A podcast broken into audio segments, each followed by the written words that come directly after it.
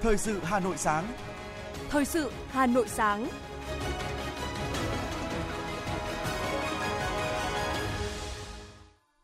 Hồng Hạnh và Hoài Linh xin được đồng hành cùng quý thính giả trong 30 phút của chương trình Thời sự sáng nay, thứ ba ngày 27 tháng 9 năm 2022. Những nội dung chính sẽ được đề cập đến trong chương trình.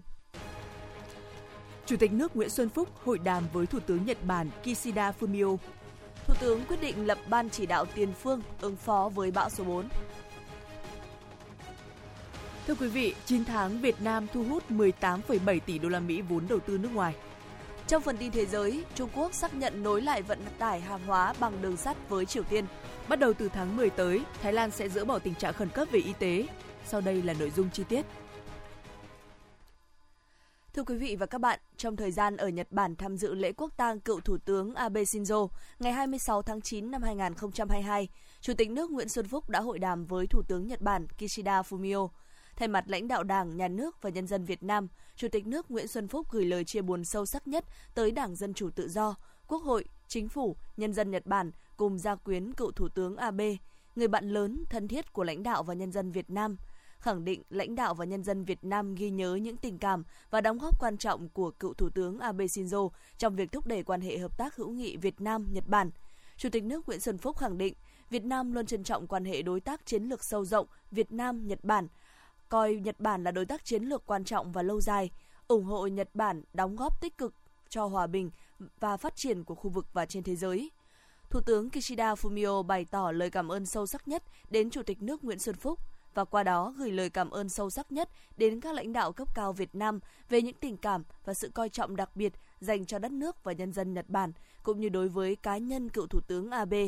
Khẳng định Nhật Bản đặc biệt coi trọng quan hệ với Việt Nam và đánh giá cao những thành tựu phát triển kinh tế xã hội, vị thế, vai trò ngày càng quan trọng của Việt Nam ở khu vực và trên thế giới. Trong bầu không khí hữu nghị, thân tình và tin cậy, hai nhà lãnh đạo nhất trí về phương hướng lớn nhằm phát triển quan hệ đối tác chiến lược sâu rộng Việt Nam Nhật Bản hướng tới kỷ niệm 50 năm thiết lập quan hệ ngoại giao Việt Nam Nhật Bản năm 2023. Thưa quý vị, trưởng ban chỉ đạo tiền phương là Phó Thủ tướng Chính phủ Lê Văn Thành, trưởng ban chỉ đạo quốc gia về phòng chống thiên tai, Chủ tịch Ủy ban quốc gia ứng phó sự cố thiên tai và tìm kiếm cứu nạn. Ban chỉ đạo tiền phương có nhiệm vụ trực tiếp chỉ đạo kiểm tra, đôn đốc các ngành địa phương triển khai công tác ứng phó với bão số 4, đảm bảo kịp thời, hiệu quả nhất để bảo vệ tính mạng của nhân dân, hạn chế thiệt hại do bão, chỉ đạo giải quyết kịp thời các tình huống phát sinh, thường xuyên cập nhật tình hình, báo cáo Thủ tướng Chính phủ, Bộ Nông nghiệp và Phát triển Nông thôn, cơ quan thường trực của Ban chỉ đạo quốc gia về phòng chống thiên tai chủ trì, phối hợp với Ủy ban Nhân dân thành phố Đà Nẵng và các bộ ngành liên quan, đảm bảo công tác hậu cần, bố trí phương tiện, trang thiết bị, thông tin liên lạc phục vụ cho hoạt động của Ban chỉ đạo tiền phương trong mọi tình huống. Ban chỉ đạo tiền phương tự giải thể sau khi hoàn thành nhiệm vụ. Đó là thông tin về cơn bão số 4. Thủ tướng Chính phủ đã quyết định thành lập Ban chỉ đạo tiền phương tại thành phố Đà Nẵng để chỉ đạo ứng phó với cơn bão số 4. Cục Quản lý Khám chữa bệnh Bộ Y tế đã có công văn về việc triển khai hỗ trợ công tác khám chữa bệnh, khắc phục hậu quả mưa lũ. Trong công văn gửi Sở Y tế các tỉnh, thành phố trực thuộc Trung ương, các bệnh viện, viện có giường bệnh trực thuộc Bộ Y tế, Cục Quản lý Khám chữa bệnh, yêu cầu các đơn vị tại địa bàn chịu ảnh hưởng của bão lũ, các tỉnh thành phố ven biển từ Quảng Ninh đến Bình Thuận khẩn trương thực hiện các biện pháp bảo đảm an toàn cho người bệnh, nhân viên y tế, Cụ thể là di chuyển sơ tán các đơn vị cấp cứu, hồi sức tích cực, người bệnh nặng cần thở máy, chạy thận, vận chuyển di rời các máy móc, thiết bị y tế cấp cứu, hồi sức, hồ sơ bệnh án đến khu vực cao, tránh bị ngập lụt, bảo đảm an toàn phòng chống cháy nổ, bảo đảm nguồn điện nước dự phòng, bảo đảm thông suốt về thông tin liên lạc với các đơn vị hỗ trợ và cơ quan quản lý trực tiếp. Các đơn vị tại các địa bàn không bị ảnh hưởng của bão lũ, đặc biệt là bệnh viện, viện, có giường bệnh trực thuộc Bộ Y tế trên địa bàn Hà Nội, thành phố Hồ Chí Minh như bệnh viện Bạch Mai, bệnh viện Trợ Rẫy, bệnh viện Đại học Y Hà Nội, bệnh viện Đại học Y Dược thành phố Hồ Chí Minh chuẩn bị phương án tham gia hỗ trợ. Cảng vụ hàng không miền Trung đã gửi thông báo đến các hãng bay về việc sẽ tạm thời đóng cửa một số sân bay trong khu vực từ ngày hôm nay để tránh bão số 4, bão Noru. Theo đó, thì sân bay Chu Lai, tỉnh Quảng Nam đóng cửa từ 7 giờ ngày 27 tháng 9 đến 6 giờ 59 phút ngày 28 tháng 9. Sân bay Đà Nẵng, thành phố Đà Nẵng đóng cửa từ 12 giờ ngày 27 tháng 9 đến 11 giờ 59 phút ngày 28 tháng 9. Sân bay Phú Bài, tỉnh Thừa Thiên Huế đóng cửa từ 12 giờ ngày 27 tháng 9 đến 11 giờ 59 phút ngày 28 tháng 9. sân bay Pleiku, tỉnh Gia Lai đóng cửa từ 12 giờ ngày 27 tháng 9 đến 11 giờ 59 phút ngày 28 tháng 9 hay sân bay Phù Cát, tỉnh Bình Định đóng cửa từ 12 giờ ngày 27 tháng 9 đến 11 giờ 59 phút ngày 28 tháng 9 do các sân bay trong khu vực chịu ảnh hưởng của cơn bão số 4 sẽ tạm đóng cửa trong vòng 24 giờ, nên nhiều chuyến bay đi và đến từ các sân bay này sẽ phải tạm ngưng hoạt động. Người dân chú ý để chủ động sắp xếp kế hoạch đi lại của mình.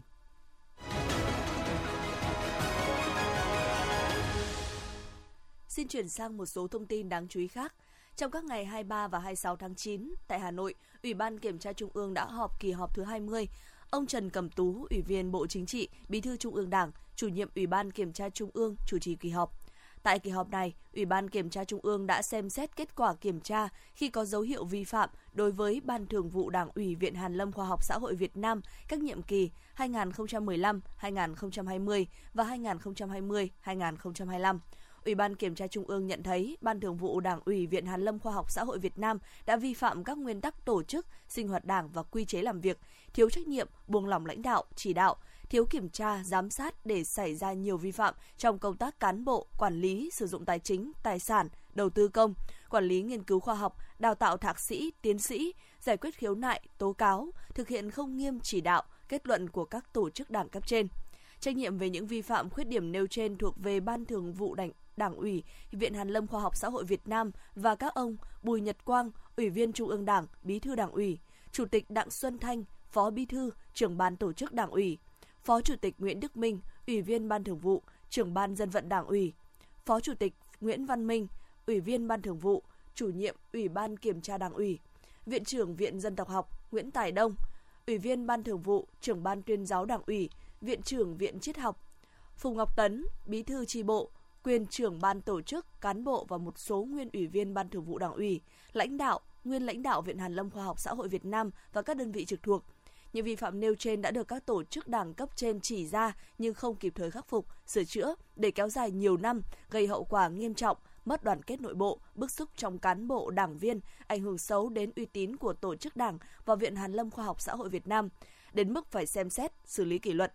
Căn cứ quy định của Đảng, Ủy ban Kiểm tra Trung ương quyết định thi hành kỷ luật cảnh cáo Ban Thường vụ Đảng ủy Viện Hàn Lâm Khoa học Xã hội Việt Nam các nhiệm kỳ 2015, 2020 và 2020-2025 và ông Đặng Xuân Thanh, khiển trách các ông Nguyễn Đức Minh, Nguyễn Văn Minh, Nguyễn Tài Đông và tiếp tục xem xét xử lý kỷ luật các đảng viên khác có liên quan. Ủy ban Kiểm tra Trung ương đề nghị Bộ Chính trị xem xét thi hành kỷ luật ông Bùi Nhật Quang, yêu cầu Ban Thường vụ Đảng ủy khối các cơ quan trung ương nghiêm túc kiểm điểm, rút kinh nghiệm, tăng cường lãnh đạo chỉ đạo, kiểm tra, giám sát, chỉ đạo khắc phục các vi phạm, khuyết điểm tại Đảng bộ Viện Hàn Lâm Khoa học Xã hội Việt Nam.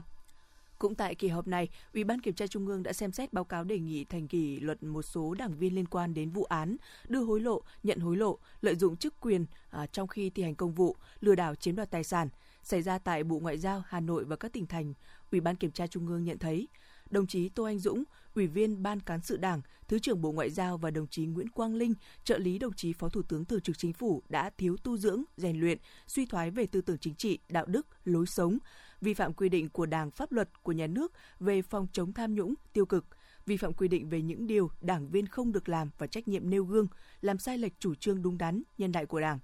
Nhà nước trong việc tổ chức các chuyến bay đưa công dân Việt Nam về nước khi dịch COVID-19 bùng phát, gây hậu quả rất nghiêm trọng, dư luận xấu, bức xúc trong xã hội, làm giảm uy tín của tổ chức Đảng. Ủy ban Kiểm tra Trung ương đề nghị Ban Bí thư xem xét thi hành kỷ luật các đồng chí Tô Anh Dũng và Nguyễn Quang Linh.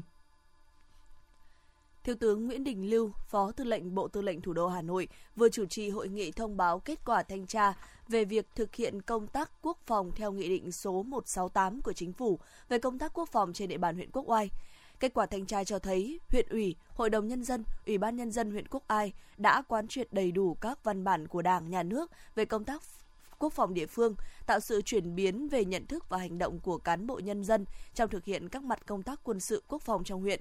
Đồng chí Nguyễn Đình Lưu đề nghị trong thời gian tới, huyện Quốc Oai cần tiếp tục quan tâm đẩy mạnh công tác tuyên truyền về nhiệm vụ công tác quốc phòng địa phương, quan tâm xây dựng lực lượng dân quân tự vệ, lực lượng dự bị động viên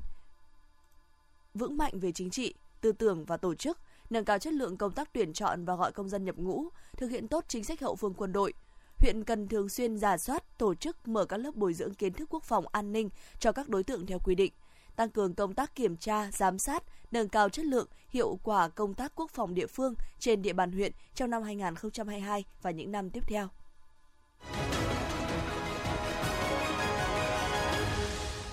Xin được chuyển sang những thông tin kinh tế. Theo Bộ Kế hoạch và Đầu tư, tính từ đầu năm đến ngày 20 tháng 9 vừa qua, tổng vốn đăng ký cấp mới, điều chỉnh và góp vốn mua cổ phần của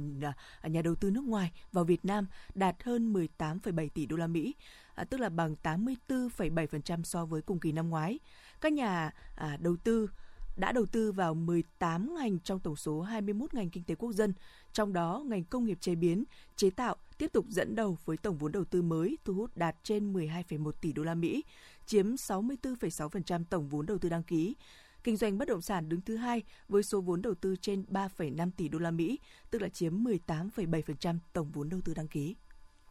Thưa quý vị và các bạn, kinh doanh liêm chính không chỉ góp phần tích cực vào việc phòng chống tham nhũng, xây dựng môi trường kinh doanh lành mạnh mà còn được coi là một trong những yếu tố quan trọng giúp doanh nghiệp thành công, phát triển bền vững, góp phần hồi phục và thúc đẩy nền kinh tế phát triển. Ghi nhận của phóng viên Ngọc Ánh.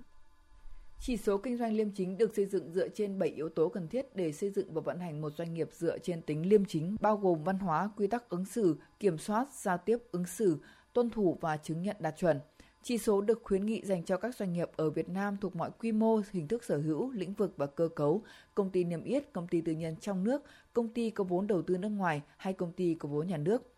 Hiện nước ta là một trong số ít quốc gia tăng hạng trong chỉ số nhận thức tham nhũng của Tổ chức Minh bạch Quốc tế, tăng 26 bậc trên toàn cầu, từ 113 năm 2017 lên 87 vào năm 2021.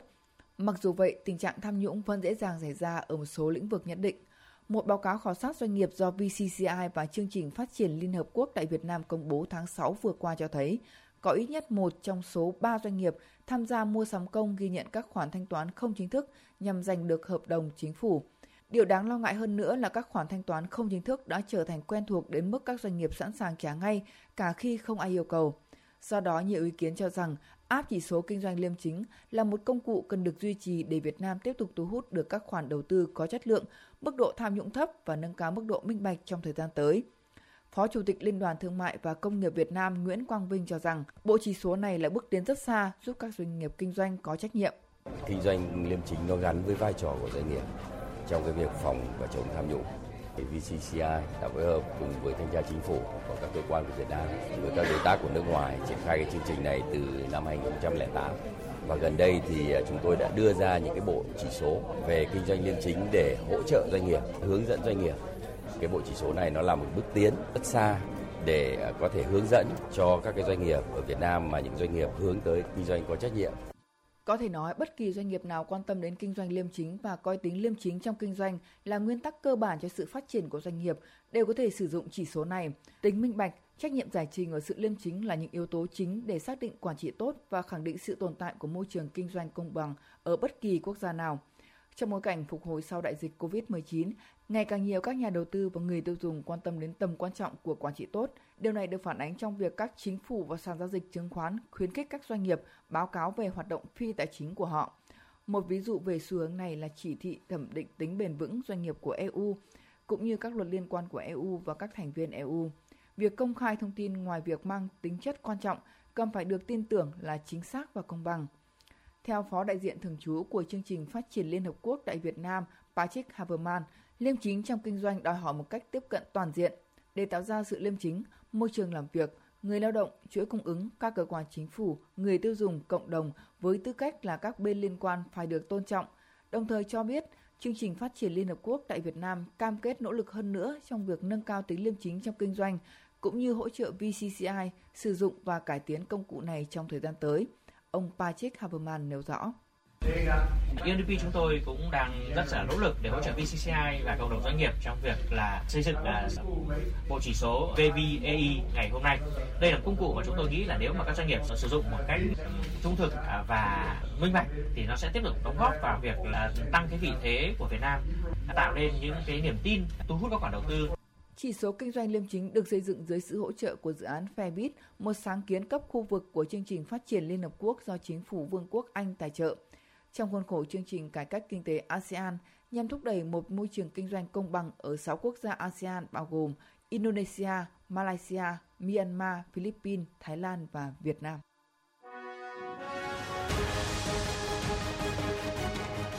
Thời sự Hà Nội, nhanh, chính xác, tương tác cao. Thời sự Hà Nội, nhanh, chính xác, tương tác cao.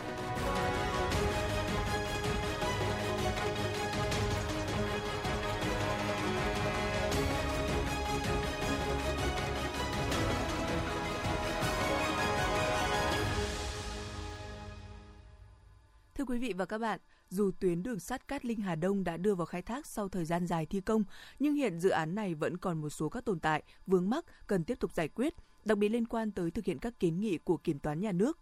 Bộ Giao thông Vận tải cho biết, Ban Quản lý Dự án Đường sắt đã đưa ra một số các kiến nghị liên quan tới thực hiện kết luận của kiểm toán, nhưng rất chung chung nên chưa đủ cơ sở để xem xét và giải quyết. Do đó, Thứ trưởng Bộ Giao thông Vận tải Nguyễn Nguyễn Danh Huy yêu cầu đơn vị này có báo cáo chi tiết, đánh giá toàn bộ quá trình thực hiện kết luận kiểm toán một cách rõ ràng. Báo cáo cần thể hiện rõ đối với từng nhóm vấn đề, lý do, nguyên nhân, trách nhiệm, chủ thể liên quan, từ đó có những đề xuất kiến nghị xử lý cho từng vấn đề cụ thể để giải quyết dứt điểm. Theo tin từ Sở Y tế Hà Nội, hiện nay tình hình mắc bệnh tình hình bệnh nhân mắc adenovirus có xu hướng gia tăng. Sở Y tế Hà Nội đã có văn bản yêu cầu các cơ sở khám bệnh, chữa bệnh bố trí đủ giường bệnh, nhân lực, phương tiện, trang thiết bị, vật tư để chẩn đoán và điều trị người bệnh nhiễm adenovirus. Cụ thể thực hiện tốt công tác phân luồng, kiểm soát nhiễm khuẩn, phòng chống lây nhiễm trong các cơ sở khám chữa bệnh. Trong trường hợp phát sinh lây nhiễm trong cơ sở khám chữa bệnh, phải tiến hành xử lý quyết liệt, đặc biệt tăng cường hội trần, chỉ đạo tuyến giữa các bệnh viện trong ngành y tế Hà Nội trong công tác điều trị người bệnh nhiễm adenovirus. Các trường hợp diễn biến nặng có suy hô hấp, nhiễm khuẩn huyết, suy đa tạng cần được hội trần tích cực, chuyển viện, chuyển tuyến lên thành tuyến phố, tuyến thành phố hoặc tuyến trung ương, đảm bảo an toàn cho người bệnh. Bên cạnh đó, Sở Y tế Hà Nội yêu cầu các cơ sở khám chữa bệnh tăng cường truyền thông, phổ biến kiến thức cho người bệnh, gia đình người bệnh về các khuyến cáo phòng chống lây nhiễm bệnh do adenovirus để chủ động thực hiện các biện pháp phòng chống lây nhiễm. Thừa cân béo phì, căn bệnh thời hiện đại ngày càng gia tăng với tốc độ báo động, là mối đe dọa làm giảm tuổi thọ và ảnh hưởng đến chất lượng cuộc sống, kéo theo hệ lụy về các bệnh lý khác như cao huyết áp, nhồi máu cơ tim, suy tim, đái tháo đường, ung thư. Ngày 29 tháng 10 tới đây, Bệnh viện Hữu nghị Việt Đức sẽ tổ chức chương trình mang tên Khám tư vấn miễn phí các bệnh lý thừa cân béo phì cùng các chuyên gia hàng đầu. Tham gia chương trình, người dân cũng sẽ được xét nghiệm và siêu âm ổ bụng miễn phí. Để đăng ký tham gia chương trình, người dân có thể liên hệ tổng đài 1900 1902. Trung tâm Giám sát An toàn Không gian mạng quốc gia NCSC cho biết, chiến dịch làm sạch mã động trên không gian mạng năm 2022 đã nhận được sự hưởng ứng mạnh mẽ từ các cơ quan, tổ chức và người dân sau hơn một tuần chính thức phát động. Thống kê nhanh, với mỗi 20.000 người tham gia chiến dịch thì phát hiện hơn 13.000 người sử dụng trình duyệt không an toàn, 10.000 người sử dụng hệ điều hành không an toàn, gần 3.000 IP liên quan tới dò dỉ dữ liệu và gần 9.000 IP nằm trong mạng botnet là mạng lưới các thiết bị máy tính đã bị chiếm quyền điều khiển, được sử dụng để thực hiện các cuộc tấn công mạng, còn gọi là máy tính ma. Các phần mềm phòng chống mã độc được cập nhật cho phép sử dụng miễn phí qua trang web không gian mạng.vn gạch chéo chiến dịch mã độc 2022. Do vậy, bất kỳ một cá nhân, tổ chức hay doanh nghiệp nào cũng có thể sử dụng miễn phí để kiểm tra mã độc. Người dùng có thể kiểm tra điểm yếu trình duyệt, hệ điều hành, kiểm tra lộ lọt dữ liệu hoặc lựa chọn và sử dụng miễn phí các công cụ xử lý mã độc uh, chuyên sâu theo NCSC, chiến dịch làm sạch mã độc trên không gian mạng mong muốn có sự ủng hộ và lan tỏa của tất cả người dân thông qua việc báo cáo và chia sẻ các trang web phát tán mã độc để bảo vệ hình ảnh không gian mạng Việt Nam cũng như giúp thế giới giảm thiểu các cuộc tấn công mạng diện rộng.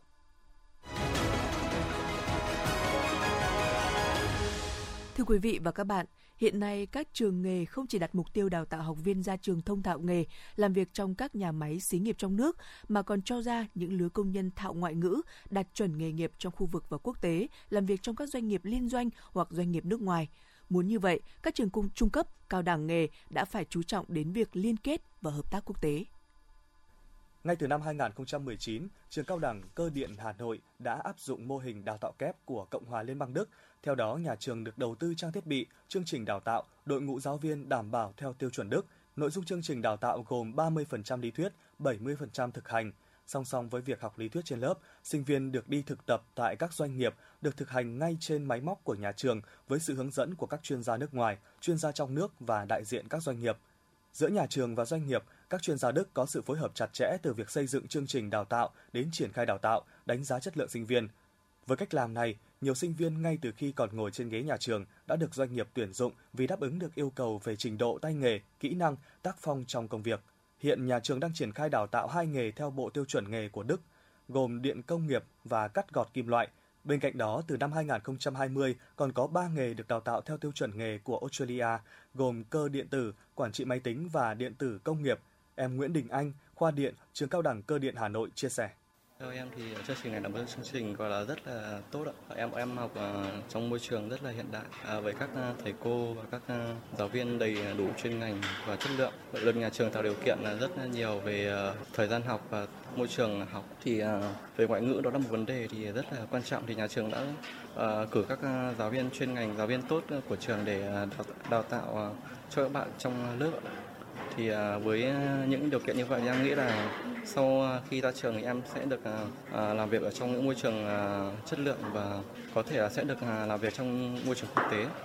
Còn tại trường Cao đẳng nghề Công nghệ cao Hà Nội cũng đã triển khai chương trình đào tạo quốc tế cho ngành cơ điện tử, điện tử công nghiệp và thiết kế đồ họa theo tiêu chuẩn của Australia và công nghệ ô tô theo tiêu chuẩn của Đức – qua việc chuyển giao chương trình, Trường Cao đẳng nghề Công nghệ cao Hà Nội đã tiếp cận được phương pháp xây dựng chương trình đào tạo theo tiêu chuẩn năng lực nên có thể vận dụng vào việc xây dựng, điều chỉnh, phát triển các chương trình đào tạo khác của trường. Qua triển khai đào tạo thí điểm, cơ sở vật chất, thiết bị đào tạo của trường được tăng cường, đồng bộ, hiện đại,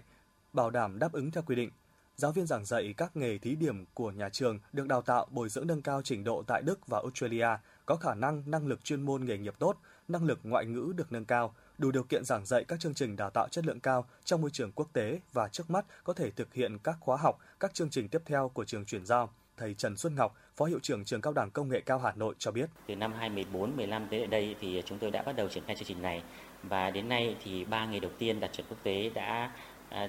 tổ chức đào tạo xong khóa đầu tiên đó là nghề cơ điện tử điện tử công nghiệp và thiết kế đồ họa và hiện nay chúng tôi đang triển khai đào tạo nghề thứ tư là công nghệ ô tô theo chuẩn của cộng hòa liên bang đức ba nghề trên là theo chuẩn của australia thế và cái khóa đầu tiên ra trường ấy thì à, à, các học sinh của những khóa này thì đúng là các em là tinh hoa của lĩnh vực giáo dục nghề nghiệp Thực hiện đào tạo theo tiêu chuẩn mô hình đào tạo quốc tế, Trường Cao đẳng Nghề Công nghệ Hà Nội đã và đang từng bước hoàn thiện chương trình đào tạo, xây dựng môi trường học tập hiện đại với đội ngũ giảng viên có chuyên môn cao, được đào tạo và cấp chứng chỉ theo tiêu chuẩn Úc, cơ điện tử, kỹ thuật máy lạnh và điều hòa sẽ là ngành đào tạo trọng điểm và chất lượng trong tương lai. Sinh viên có cơ hội học tập theo mô hình tiên tiến, được đào tạo chuyên sâu theo tiêu chuẩn trường đại học Chisholm, 100% chất lượng cao, chương trình giáo dục quốc tế, Em Nguyễn Văn Tuyên, lớp quốc tế điện lạnh, trường cao đẳng nghề công nghiệp Hà Nội nói. Cái lợi ích đầu tiên của chương trình khóa học này là bọn em được học tiếng Anh nâng cao và cải thiện cái tiếng Anh của mình. Và cái thứ hai nữa là bọn em được ừ, đào tạo ở trong môi trường rất là chuyên nghiệp, được à, các cái máy móc hiện đại, các cái thiết bị lớn ở trong trường, các cái hệ thống lớn nó tầm cỡ ở các cái siêu thị, các cái hội trường rộng lớn thì nếu mà sau này bọn em có nếu mà có ra ngoài thì à, nó không bị bỡ ngỡ về những cái hệ thống to lớn như thế này nữa. Thành công của chương trình này tại các trường cao đẳng nghề không chỉ là các sinh viên được cấp song bằng, giỏi chuyên môn, ngoại ngữ mà còn là khẳng định định hình mô hình đào tạo mới, tiên tiến, phù hợp với điều kiện Việt Nam, đáp ứng nguồn cung lao động có tay nghề cao cho thành phố và đất nước, sẵn sàng hội nhập thị trường lao động khu vực ASEAN và quốc tế.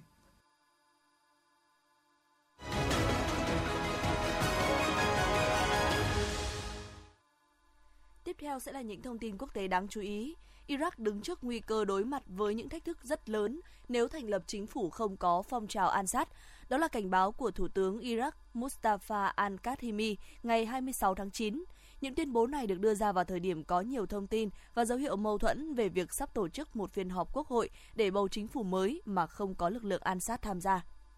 Bộ Ngoại giao Trung Quốc thông báo dịch vụ vận tải hàng hóa bằng đường sắt giữa nước này và Triều Tiên đã được khôi phục sau 5 tháng tạm dừng do dịch COVID-19. Phát biểu trước báo giới tại thủ đô Bắc Kinh, người phát ngôn Bộ Ngoại giao Trung Quốc Uông Văn Bân cho biết hai bên đã quyết định tái khởi động dịch vụ vận chuyển hàng hóa bằng đường sắt thông qua đàm phán và nhất trí sẽ tiếp tục hợp tác để vận hành ổn định và an toàn tuyến đường sắt này. Nhật Bản đã quyết định cấm xuất khẩu sang Nga các loại hàng hóa liên quan đến vũ khí hóa học. Lệnh cấm này nằm trong khuôn khổ gói trừng phạt bổ sung của Nhật Bản nhằm vào Nga liên quan đến cuộc xung đột tại Ukraine. Tránh văn phòng nội các Hirokazu Matsuno cho biết, Nhật Bản cũng bổ sung 21 tổ chức của Nga vào danh sách trừng phạt, trong đó có các phòng thí nghiệm khoa học. Từ chiều tối 26 tháng 9, phố phường ở Phnom Penh bắt đầu nhộn nhịp tiếng còi xe sau mấy ngày khá vắng vẻ. Khi người dân từ các địa phương quay lại thủ đô sau kỳ nghỉ lễ Phnom Penh năm 2022 kéo dài trong 3 ngày từ 24 đến 26 tháng 9. Trong một thông điệp đặc biệt gửi người dân Campuchia trong ngày cuối cùng của nghỉ lễ, Thủ tướng Samdech Techo Hun Sen chia sẻ niềm vui với người dân khi nghỉ lễ Phnom Penh năm nay diễn ra trong không khí vui tươi phấn khởi, khác hẳn các năm trước, thời điểm đất nước bị ảnh hưởng nặng nề bởi dịch COVID-19. Bắt đầu từ tháng 10 năm 2022, Thái Lan sẽ dỡ bỏ tình trạng khẩn cấp về y tế, vốn được áp đặt trên toàn quốc từ ngày 24 tháng 3 năm 2020, bởi tình hình dịch COVID-19 trên toàn cầu và ở Thái Lan đã được cải thiện đáng kể với số ca nhiễm và tử vong giảm mạnh. Trung tâm Quản lý Tình huống COVID-19 CCSA được thành lập sau khi đại dịch xuất hiện vào đầu năm 2020 cũng sẽ tự giải tán cùng thời điểm tình trạng khẩn cấp được hủy bỏ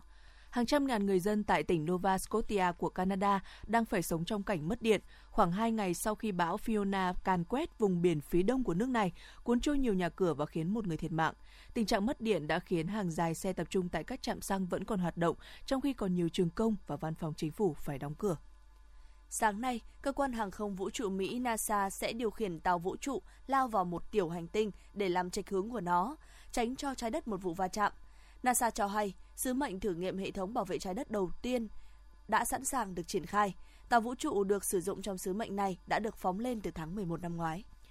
Nhu cầu du lịch vẫn đang bùng nổ, đặc biệt là ở châu Âu, bất chấp những lo ngại về nền kinh tế toàn cầu và chi phí sinh hoạt tăng cao do lạm phát. Điều đó đang khích lệ các hãng hàng không và khách sạn trước một mùa kinh doanh không chắc chắn trong mùa đông sắp tới. Theo số liệu được công ty lữ hành Amadeus Tây Ban Nha tổng hợp từ 35.000 à, khách sạn trên toàn cầu, lượng đặt phòng khách sạn trong quý 4 vượt xa mức của năm 2019.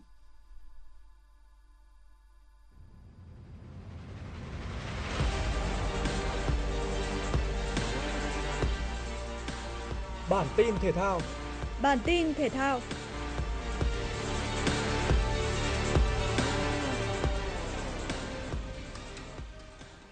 Liên đoàn bóng đá Đức sớm thông báo những khoản thưởng để giúp các tuyển thủ có thêm động lực thi đấu tại World Cup 2022. Cụ thể, các tuyển thủ Đức sẽ được nhận 400.000 euro mỗi người nếu giành chức vô địch World Cup 2022 tại Qatar. Số tiền nói trên chưa bao gồm những khoản thưởng đến từ nhà tài trợ. Tại World Cup 2014, thời điểm Đức đánh bại Argentina để giành cúp vàng, mỗi tuyển thủ nhận 300.000 euro.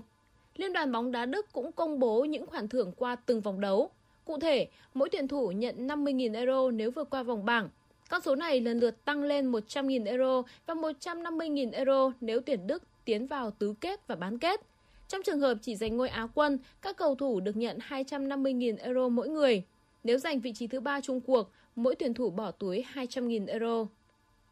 Trước ngày thi đấu cuối tại Lever Cup 2022, đội tuyển thế giới bị đội tuyển châu Âu dẫn với tỷ số 8-4.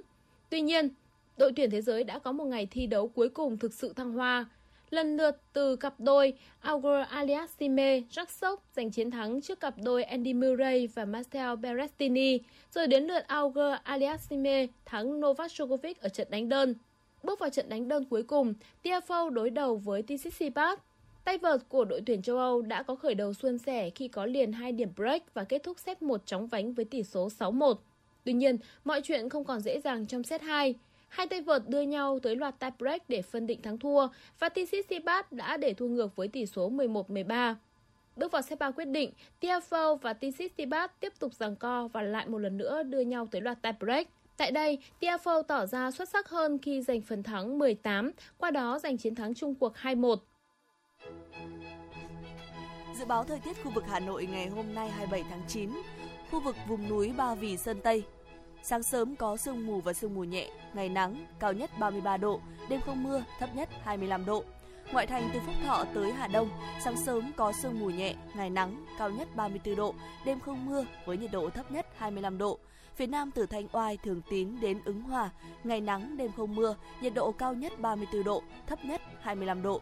Mê Linh, Đông Anh, Sóc Sơn, sáng sớm có sương mù nhẹ, ngày nắng, đêm không mưa, nhiệt độ cao nhất 33 độ, thấp nhất 25 độ. Trung tâm thành phố Hà Nội, sáng sớm có sương mù nhẹ, ngày nắng, đêm không mưa, nhiệt độ cao nhất 34 độ, thấp nhất 25 độ. Quý vị và các bạn vừa nghe chương trình thời sự của Đài Phát thanh Truyền Hà Nội, chỉ đạo nội dung Nguyễn Kim Khiêm, chỉ đạo sản xuất Nguyễn Tiến Dũng, tổ chức sản xuất Trà Mi, đạo diễn Kim Oanh, phát thanh viên Hồng Hạnh Hoài Linh cùng kỹ thuật viên phòng thu Quang Ngọc thực hiện. Hẹn gặp lại trong chương trình thời sự sau.